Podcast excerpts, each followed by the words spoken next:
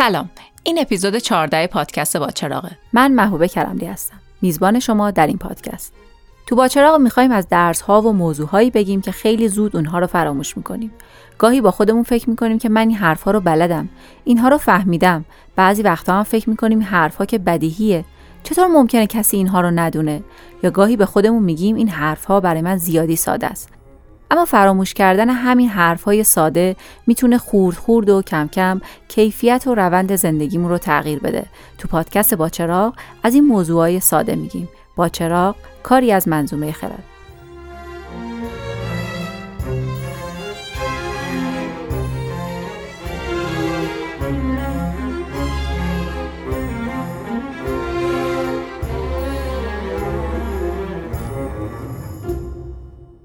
اگه به لیست مهمترین و برجسته ترین رمان ها نگاه کنیم یکی از اونها رمان معروف مارسل پروسته در جستجوی زمان از دست رفته. رمان بزرگ هفت جلدی که همه یک صدا میگن خیلی مهم و بزرگه و تقریبا هیچ کس همون رو نمی‌خونه. خوندن یه رمان به این مفصلی حوصله می‌خواد دقت و تمرکز می‌خواد که آدم ببینه نویسنده چرا اینقدر حرف زده. یکی از موضوعهای مهمی که تو رمان پروس مطرح میشه هم همینه. چطوری می‌تونیم زیبایی ها رو ببینیم و پیدا کنیم؟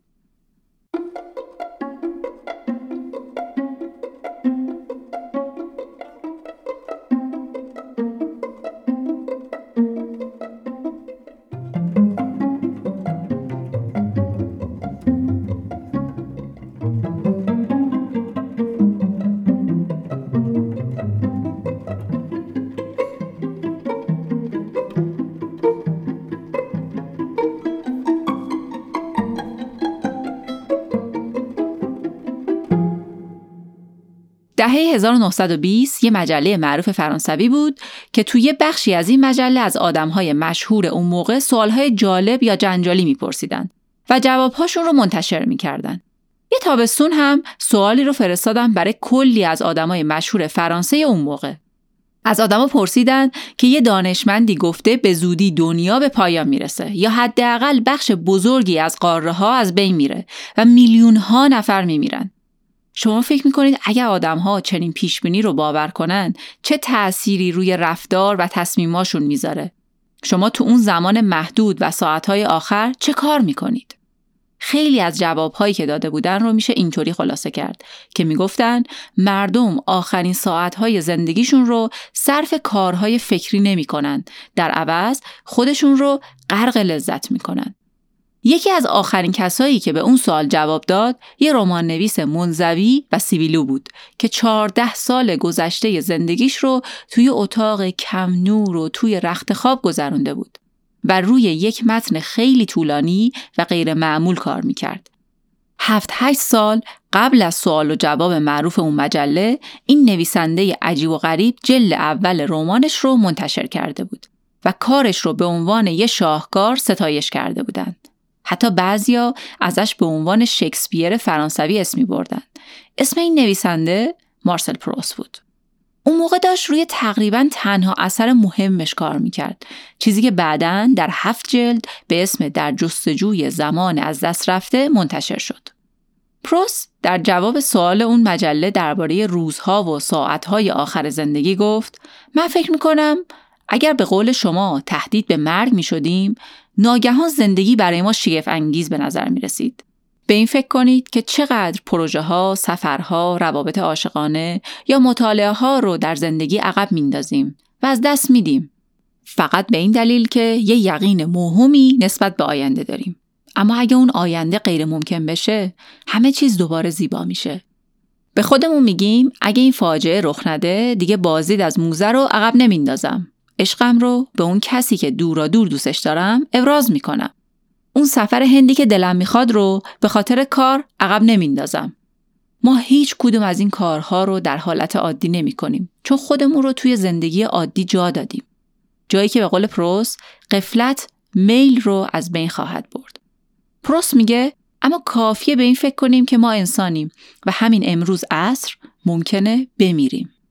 راستش جوابی که پروس به سوال اون مجله داده بود خیلی با زندگی خودش هم همخوانی نداشت. از آخرین باری که به موزه لوف رفته بود یک دهه گذشته بود. اهل سفر به هند هم نبود.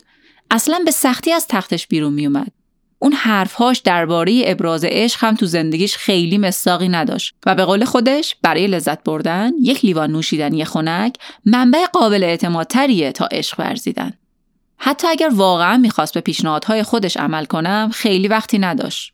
چون تقریبا چهار ماه بعد از اون جواب معروف مرد.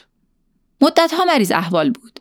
یه شب که به مهمونی دعوت شده بود با علائم خفیف سرماخوردگی خودش رو توی سه تا کت و دو تا پتو پیچید و رفت. ولی موقع برگشت تو حیات تو هوای سرد مدتی منتظر موند و علائم سرماخوردگیش تشدید شد. دچار برونشیت شد. و توصیه های دکترها رو برای مصرف دارو گوش نداد چون می‌گفت کار نوشتنش رو مختل می‌کنه در نتیجه برونشیت به زاتوریه تبدیل شد و مرد معروفه که رمان معروف پروست رو به اسم در جستجوی زمان از دست رفته در دو حالت میشه خوند. یا وقتی که توی بیمارستان بستری باشی یا وقتی که زندانی باشی. چون هم خیلی مفصله و هم خیلی حوصله می‌خواد. اما همین رمان طولانی همیشه جزو لیست بزرگترین و مهمترین رمانهای دنیاست. دربارش به اندازه یک کتابخونه مفصل کتاب و مقاله نوشتن و هنوز هم می نویسن. پروست رومانش چی گفته؟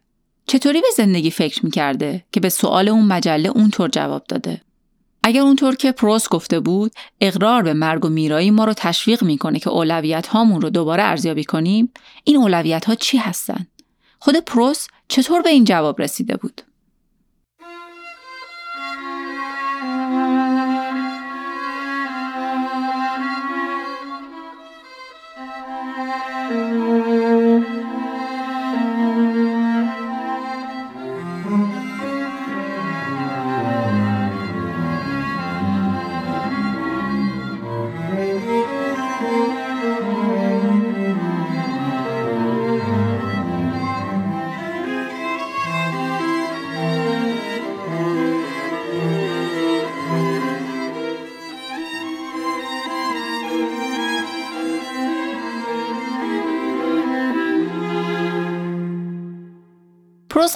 قبلترها یک مقاله ای نوشته بود درباره مرد جوانی که توی خونش نشسته و ملول و غمگینه و درباره این فکر کرده بود که چطور می‌تونه حال این آدم رو عوض کنه. پروس اینطوری توصیف می‌کنه که این مرد جوون تو خونه پدریش پشت میز نشسته و به اطرافش نگاه می‌کنه. به ظرف و ظروف نهار روی میز می‌تونه مادرش رو ببینه که اون طرف نهارخوری مشغول بافتنیه. عادی بودن این صحنه برای شخصیت ماجرا آزاردهنده است. به این فکر می‌کنه که هر چیز زیبایی بخوام بخرم خیلی گرونه. خونه و زندگیش رو با تصویرهایی که توی موزه از کاخها و سرسراهای بزرگ و زیبا دیده بود مقایسه می‌کرد. با خونه کسایی که همه چیزشون از انبر زغال سنگ گرفته تا دستگیره های درد مثل یه اثر هنریه. پروست به این فکر می‌کنه که من دست این آدم رو می‌گیرم و یه بار دیگه میبرمش به موزه لوفر. اما با یه تغییر کوچیک تو مسیر بازدید از موزه تغییرات اساسی تو زندگیش ایجاد می‌کنم. پروس میگه می‌تونم ببرمش نماهای عظیمی رو بهش نشون بدم که کلود کشیده یا نماهایی از زندگی شاهانه که وندایک نقاشی کرده. اما به جای اینها از یه مسیر دیگه میبرمش. میبرمش به اون قسمت های از موزه که آثار کسایی مثل ژان باپتیست شاردن رو ببینه. شاردن از بندرها یا شاهزاده ها یا کاخهای بزرگ نقاشی نکرده. شاردن دوست داشت که مثلا یه ظرف میوه رو بکشه. چند تا قوری و کتری، دو تا قرص نون، چاقوها و لیوانها، یه تیکه بزرگ گوش، وسایل آشپزخونه، نه فقط ظرفهای خوشگل شکلات رو، بلکه نمکدون و آبکش رو. شاردن وقتی هم که می‌خواست از آدما تصویر بکشه، انگار کار خاصی نمی‌کرد. آدمهای معمولی رو می‌کشید. مثلا مردی که داره کتاب می‌خونه یا زنی که چند تا قرص نون خریده و داره برمیگرده خونه یا مادری که داره سوزندوزی های دخترش رو اصلاح می‌کنه. با اینکه موضوع نقاشی های شاردن خیلی معمولیه اما کارهاش فوقالعاده فریبنده است و تو خاطر آدم میمونه. یه هلوی صورتی چاق یه بشقاب صدف خوراکی با تیکه های لیمو یا حتی یه تیکه گوش که آویزون شده. با رنگ قرمز و آبی و سفید مثل شبستان کلیساهای جامعه رنگارنگه. این نقاشی ها پنجره هایی هستند به سمت یه دنیای شگفت انگیز و وسوسه برانگیز که برای اون جوون مقاله پروس آشنا بودن. پروس امیدوار بود که وقتی اون جوون و البته ما با نگاه شاردن آشنا بشیم روحیمون یه تغییری بکنه. اما خب چه تغییری؟ به نظر پروس شاردن می‌تونست به اون مرد جوون نشون بده که زیبایی فقط تو کاخها و زندگی شاهزاده ها نیست. اون دیگه احساس نمی‌کنه که از قلم روی زیبایی و درک اون ترد شده اون یاد می‌گرفت که فلز و سفال هم می‌تونن زیبا باشن و ظرف های معمولی هم می‌تونن مثل سنگ های قیمتی بدرخشن. بعد از دیدن کارهای شاردن حتی ساده ترین جزئیات اتاق خونه پدریش هم می‌تونست اون رو به وجد بیاره. پروست درباره این مقالش گفته بود که من سعی کردم نشون بدم نقاش های بزرگ چطور ما رو به شناخت و عشق به دنیای بیرون سوق میدن. در واقع چشم ما رو به جهان باز می‌کنن. پروس به همون یادآوری می‌کنه که بعضی جاها و بعضی چیزها رو ممکنه خیلی راحت به عنوان روزمره و ساده و دم دستی ببینیم و از زیبایی که دارن قافل بمونیم. یه بار دیگه به جمله پروس فکر کنید. نقاش های بزرگ کسایی هستند که چشم های ما رو باز می‌کنن. پروس به این نکته اشاره می‌کنه که درک ما از زیبایی ثابت و غیرقابل تغییر نیست و نقاش ها می‌تونن حس تحسین زیبایی رو در ما بیدار کنن. برای درک و دیدن زیبایی فقط نباید به تابلوها یا منظره های با شکوه نگاه کنیم و اونجاها دنبال زیبایی بگردیم. یک کاسه روی میز، چند تا برش نون یا میوه توی ظرف هم می‌تونه منشأ احساس قوی درک زیبایی بشه. البته پروست نتونست اون مقاله رو به راحتی چاپ کنه. اون موقع اون هنوز مارسل پروست معروف شکسپیر فرانسوی زبان نبود.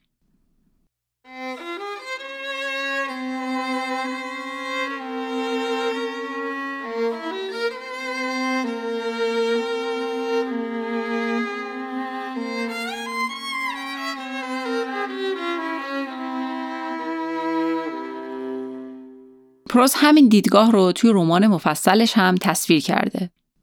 راوی داستان یه جوان رنجور و روماتیسمیه که توی یه بعد از ظهر تابستونی تو خونه نشسته و همچنان لرز داره. به روز سختی که گذرونده فکر می‌کنه و تنها چشماندازش برای آینده یه روز مزخرف دیگه است. مادرش میاد و ازش می‌پرسه چای می‌خوای؟ اولش مخالفت می‌کنه ولی بعد نظرش رو تغییر میده. مادر راوی کنار چای یک کیک مادلن کوچک می‌ذاره. راوی داستان یه تیکه از کیک رو با کمی چای می‌خوره و یه اتفاق معجزه آسا میافته. پروس می نویسه به محض اینکه مایه گرم با خورده های کیک مخلوط شده کامم را لمس کرد لرزی در وجودم حس کردم و اتفاق خارق العاده ای که برایم افتاد مرا میخکوب کرد لذتی بینظیر به حواسم هجوم آورده بود چیزی جدا و تک و بدون هیچ اشاره‌ای به منشأ و مبدعش. فراز و نشیب های زندگی در آن لحظه برایم بیمعنا شد. اندکی بی تفاوت شده بودم و دیگر آن احساس متوسط الحالی و فانی بودن را نداشتم. این چه کیکی بود که مادر راوی براش اوورده بود؟ توش چی بود؟ این از همون نوع کیکی بود که راوی وقتی بچه بود و برای تعطیلات می‌رفت خونه امش می‌خورد. مثل بخش های دیگه زندگی کودکیش هم تو ذهنش مبهم شده بود و چیزی که معمولا از کودکی یادش میومد جذابیت خاصی نداشت. اما آیا واقعا کودکیش همینقدر خنک و بی احساس بوده؟ نه، اینطور نبوده. فقط راوی ما همه اون احساس ها رو فراموش کرده بوده. عطر و طعم اون کیک باعث میشه که راوی برگرده به اون خاطرات قدیمی و غنی و صمیمی و کل داستان هفت جلی رمان در جستجوی زمان از دست رفته رو راه میندازه. پروس به ما میگه اینکه ممکنه زندگی رغم وجود لحظات زیبا، حقیر و پیش و پا افتاده به نظر برسه می‌تونه دلیلش این باشه که قضاوت ما ناعادلانه است. اینکه ما تصویر کاملا متفاوتی نسبت به واقعیت داریم و اون تصویر به نظرمون حقیر و بیارزش می‌رسه. توی قسمت از داستان راوی قصه تصاویر گوتیکی از ساحل مهالود نورماندی رو توصیف می‌کنه که دیده نقاشی هایی از یک کلیسای کهنه به همراه موج هایی که به صخره برخورد می‌کنند یه فضای اساتیری که خیلی قدرتمنده راوی تحت تاثیر این تصاویر و برای دیدن چنین فضاهای رویایی میره به یک تفرجگاهی به اسم بالبک. اما وقتی به اونجا می‌رسه با یه ساحل مدرن قرن بیستمی پر از رستوران و مغازه و ماشین و دوچرخ سوارها روبرو میشه. با آدمها که با چتر دارن کنار دریا قدم می‌زنن کسایی که دارن شنا می‌کنن. با یه هتل بزرگ با لابی مجللش و آسانسور و اتاق غذاخوری بزرگ. راوی دنبال اون زیبایی آرمانیه چیزی که تو تصاویر قدیمی دیده اما اینجا هیچ اثری از اون زیبایی ها نیست خوشبختانه برای نجات راوی داستان پروس یه نقاش به اسم الستیر اومده به بالبک تا نقاشی کنه نقاشی از صحنه های محلی، قایق های تفریحی و زنهایی با لباس های سفید کتان ساده و یه میدون مسابقه اسب دوانی. الستیر راوی رو به استودیوی نقاشیش دعوت می‌کنه. راوی قصه جلوی یه تابلو از الستیر میسته و تماشاش می‌کنه. تابلوی از یک میدون اسبوانی و با یه قدری خجالت میگه اگه می‌دونستم بالبک واقعی چطوریه هیچ وقت نمیومدم. اما الستیر بهش نشون میده که کمی عجله کرده. بهش کمک می‌کنه تا دوباره نگاهی به اون تصویر بندازه. الستیر نقاش توجه راوی رو به یکی از سوارکارها جلب می‌کنه که قیافش تو همه یه ژاکت روشن تنشه و داره اسبش رو مهار می‌کنه. یا به تصویر زنهایی که با دوربین های دوچشمی از دور دارن مسابقه رو تماشا می‌کنن. راوی قصه تا قبل از این وقتی می‌خواست دریا رو تماشا کنه دستش رو جلو می‌گرفت تا قایقهای تفریحی تصویرش از دریا رو مخدوش نکنن. اما الستیر توجهش رو به زیبایی های همین قایق ها هم جلب می‌کنه که ساده و درخشان و خاکستریان. به زنهای با لباسهای کتان سفید که روی قایقها مشغول حرف زدنند. لباسهایی که زیر نور در برابر آبی دریا سفیدی خیره کننده ای دارند. بعد از این برخورد با الستیر راوی انگار فرصت پیدا می‌کنه که تصاویر ذهنی خودش از زیبایی های ساحل رو update کنه به تصاویر امروزی و بتونه زیبایی ها رو تو همین ساحل واقعی هم پیدا کنه. پروست هم تو رمان در جستجوی زمان از دست رفته مثل نقاش های بزرگ سعی می‌کنه چشم ما رو به جهان باز کنه و به ما فرصت بده تا دنیا رو طور دیگه‌ای ببینیم و از زیبایی هاش لذت ببریم. ما رو تشویق می‌کنه که ادراک های زیبا شناختیمون رو مدام گسترش بدیم و بتونیم زیبایی ها رو پیدا کنیم.